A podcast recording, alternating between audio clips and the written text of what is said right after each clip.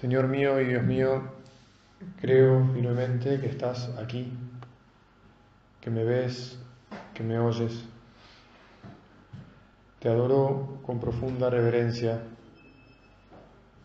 Te pido perdón de mis pecados y gracia para hacer con fruto este rato de oración. Madre mía Inmaculada, San José, mi Padre y Señor, Ángel de mi guarda, intercedan por mí.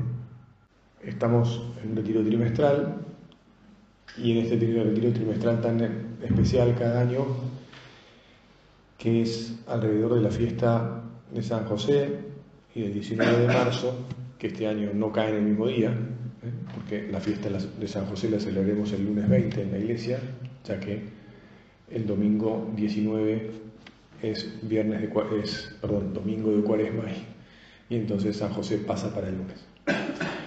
Pero la peculiaridad es que todos los 19 de marzo renovamos nuestra entrega hasta el próximo 19 de marzo. Todos la renovamos, incluso los que también ya la hemos hecho definitiva, por devoción y porque cada día nos levantamos renovando nuestra entrega. Confiando en el Señor y diciéndole, Señor, eh, vos me llamaste, me metiste en este lío y una vez más aquí estoy para servirte. Te pido que realmente te sirva y te serviré o deseo servirte, ¿no? Te serviré como una expresión de deseo. De deseo que después ponemos por obras. Pero lo quiero decir así porque eh, es bueno que evitemos siempre la idea de que por decir las cosas ya están hechas, ¿no? En realidad lo que decimos son, bueno, declaración de intenciones. Y Jesús, te pedimos que siempre tengamos estas buenas intenciones y que siempre nos den la fortaleza, el empuje, la ilusión de poder ponerlas en palabras. Y que después nos ayudes a ponerlas por obra todo lo mejor que podamos, todo lo mejor que podamos. Entonces, cuando mm, me llegó el momento de preparar esta meditación, la pregunta que me hice fue, ¿qué quiero decirles yo en este retiro trimestral del año 2023 alrededor de la fiesta de San José? Y se me, se me ocurrió enganchar tips, entiéndase, ideas. No seguir realmente un tema, o sí seguirlo, porque es el tema de, nuestra vida, pero como en, en puntos así enganchados. Entonces el primero es que ya sabemos que en el mundo hay mucha confusión. La humanidad tiene eh, poca claridad sobre todos los temas esenciales que hacen a ella misma, ¿verdad? Hay mucho, todo lo que tiene que ver con lo humano, con la humanidad, está claramente distorsionado, complejo, difícil. Si siempre la realidad ha sido gris, ahora parece que es de un gris tormentoso y, y medio así. Bueno, punto uno. Punto dos. En nuestro país estamos como siempre, tenemos de todo, cantidades ingentes de gente buena y capaz, y también un, buen número de sátrapas eh, y de semisátrapas, entre los que estaremos nosotros probablemente. Eh, bueno, aquí haciendo lo que se puede, que depende con los ojos que lo miremos, es más o es menos. Sugerencia, mirar las cosas siempre de un modo positivo. 3. En la iglesia estamos viviendo tiempos de transformación. Me parece que está claro. Hace ya años, bueno, el otro día, hace dos días, celebramos los 10 años del pontificado del Papa Francisco. Y hace ya por lo menos 5 o 6 años salió un libro hablando del Papa Francisco titulado El Gran Reformador o sea, hay una transformación en la iglesia. no estoy, me parece, diciendo nada nuevo.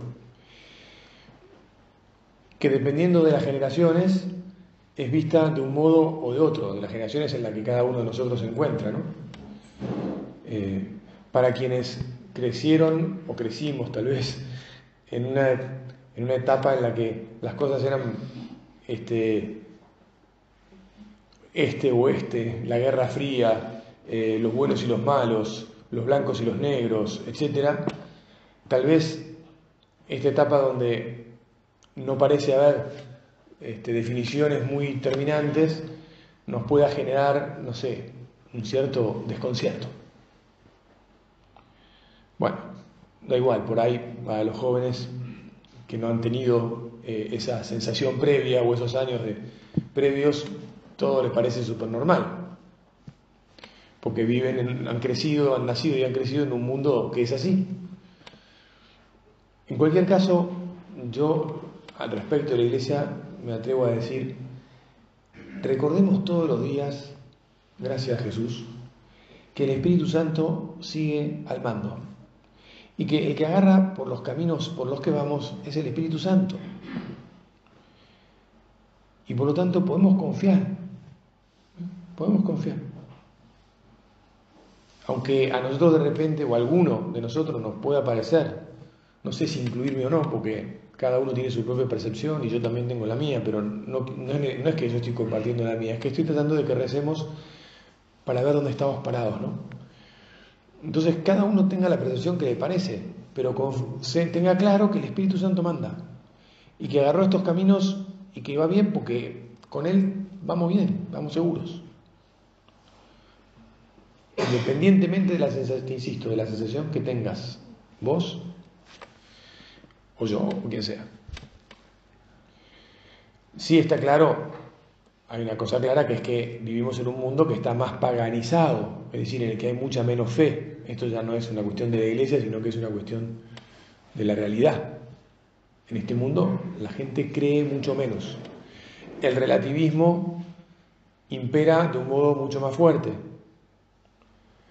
Y, por decir una cosa más, un subtip de esto de la iglesia, está claro que hay más dificultades para entender la vocación cristiana como una vocación de entrega, de amor, y ni que hablemos cuando se habla de llegar al celibato, sea el celibato de hombres para el sacerdocio, de mujeres para la vida consagrada, de la manera que sea, en el Opus Dei o donde fuere.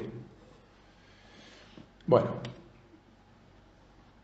sin embargo, de vuelta, o insisto, Jesús, tu barca nunca va a naufragar, porque vos sos el que la comanda y ahí estamos nosotros con vos, confiados. Naturalmente ahora llegamos a hacer referencia a nuestra familia sobrenatural, a la obra, y nos encontramos con que también la obra está en plena transformación, que podríamos describir de vuelta con algunos subtips. ¿no? Estamos viviendo en el gobierno del primer prelado que no vivió con San José María y que por lo tanto de alguna manera se puede decir que no pertenece a la primera generación. Un padre que ha marcado su su gobierno enviándonos hasta ahora, hasta la fecha, seis cartas un poquito más largas, que pienso que es importante que conozcamos y que, aunque todos ya las habrán leído, pienso que más de una vez, lo sugiero, releamos esas cartas porque son cartas que evidentemente nos marcan el sendero por el que tenemos que ir hoy. La carta de las conclusiones del Congreso General que lo eligió, con los puntos fundamentales de, lo que, del plan que todos nosotros, en la figura de nuestros hermanos electores, le dieron al Padre. La carta sobre la libertad, como primera y evidentemente punto esencial del espíritu que el Padre quiso resaltar después la carta sobre la amistad sobre la vocación, sobre la fidelidad y la última sobre la fraternidad, de hace menos de un mes.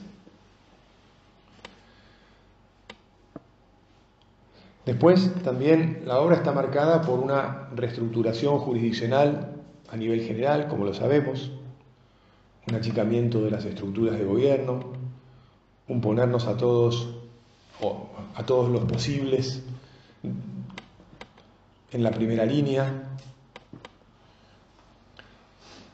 un recordar que cada uno de nosotros es responsable de verdad de su santidad y de generar santidad alrededor suyo.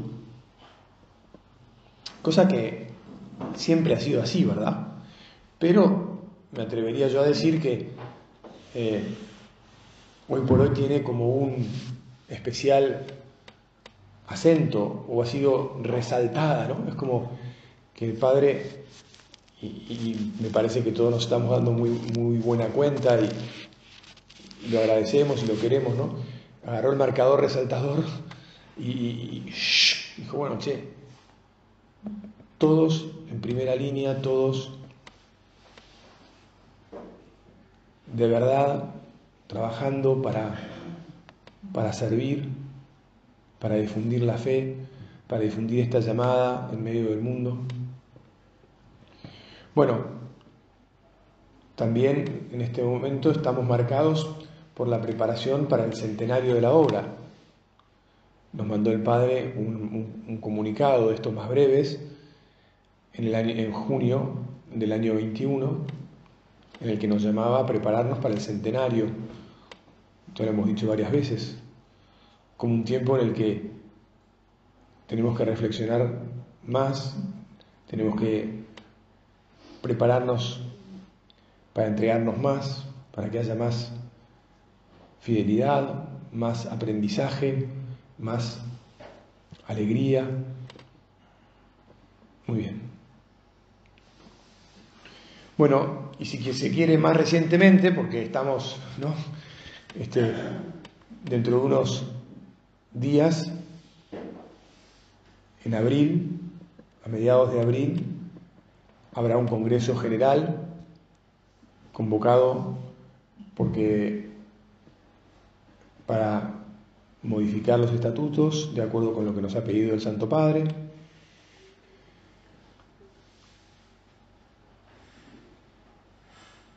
Y todos sabemos que cada vez que nos está escribiendo algún mensaje el Padre nos pide oraciones, nos ha pedido colaboración, muchos de los aquí presentes me consta que han mandado sus, sus contribuciones, algún otro también me ha dicho yo prefiero rezar y ya, porque no, no sabría bien cómo hacerlo, muy bien, o qué decir, perfecto, cada uno es libre y se sintió qué es lo que debe ser en su corazón, pero todos tenemos que rezar porque hay un Congreso General para esto. Bueno, este es el, digamos, el marco en el que nos llega de vuelta el momento de decirle a Jesús, y ahora miramos más especialmente al sagrario y decimos, bueno, Jesús, está bien. Y yo quiero hacerme cargo o no quiero hacerme cargo de mi vida y de la llamada que un, de la voz, ¿no? De la llamada, esa voz que un día me convocó, que yo no tenía bien claro de quién era, por decirlo de alguna manera, que evidentemente eras vos y seguís siendo vos. ¿Y te quiero responder o no te quiero responder? ¿Y te quiero responder con actualidad o no te quiero responder con actualidad? Es decir, con, con toda la fuerza de mi corazón, con toda la racionalidad de mi cabeza que es necesaria para tomar decisiones, con toda la fuerza que me da mi cuerpo, digamos así, mi salud o mi enfermedad o lo que o como la tenga. Me pongo de vuelta, Señor, a tus pies o no me pongo, ¿no? La pregunta es esa. ¿Me pongo o no me pongo? Siempre aparece el demonio conspirando contra la decisión de cada uno, ¿viste? Y suena algo, nos distrae. Pero no se preocupen,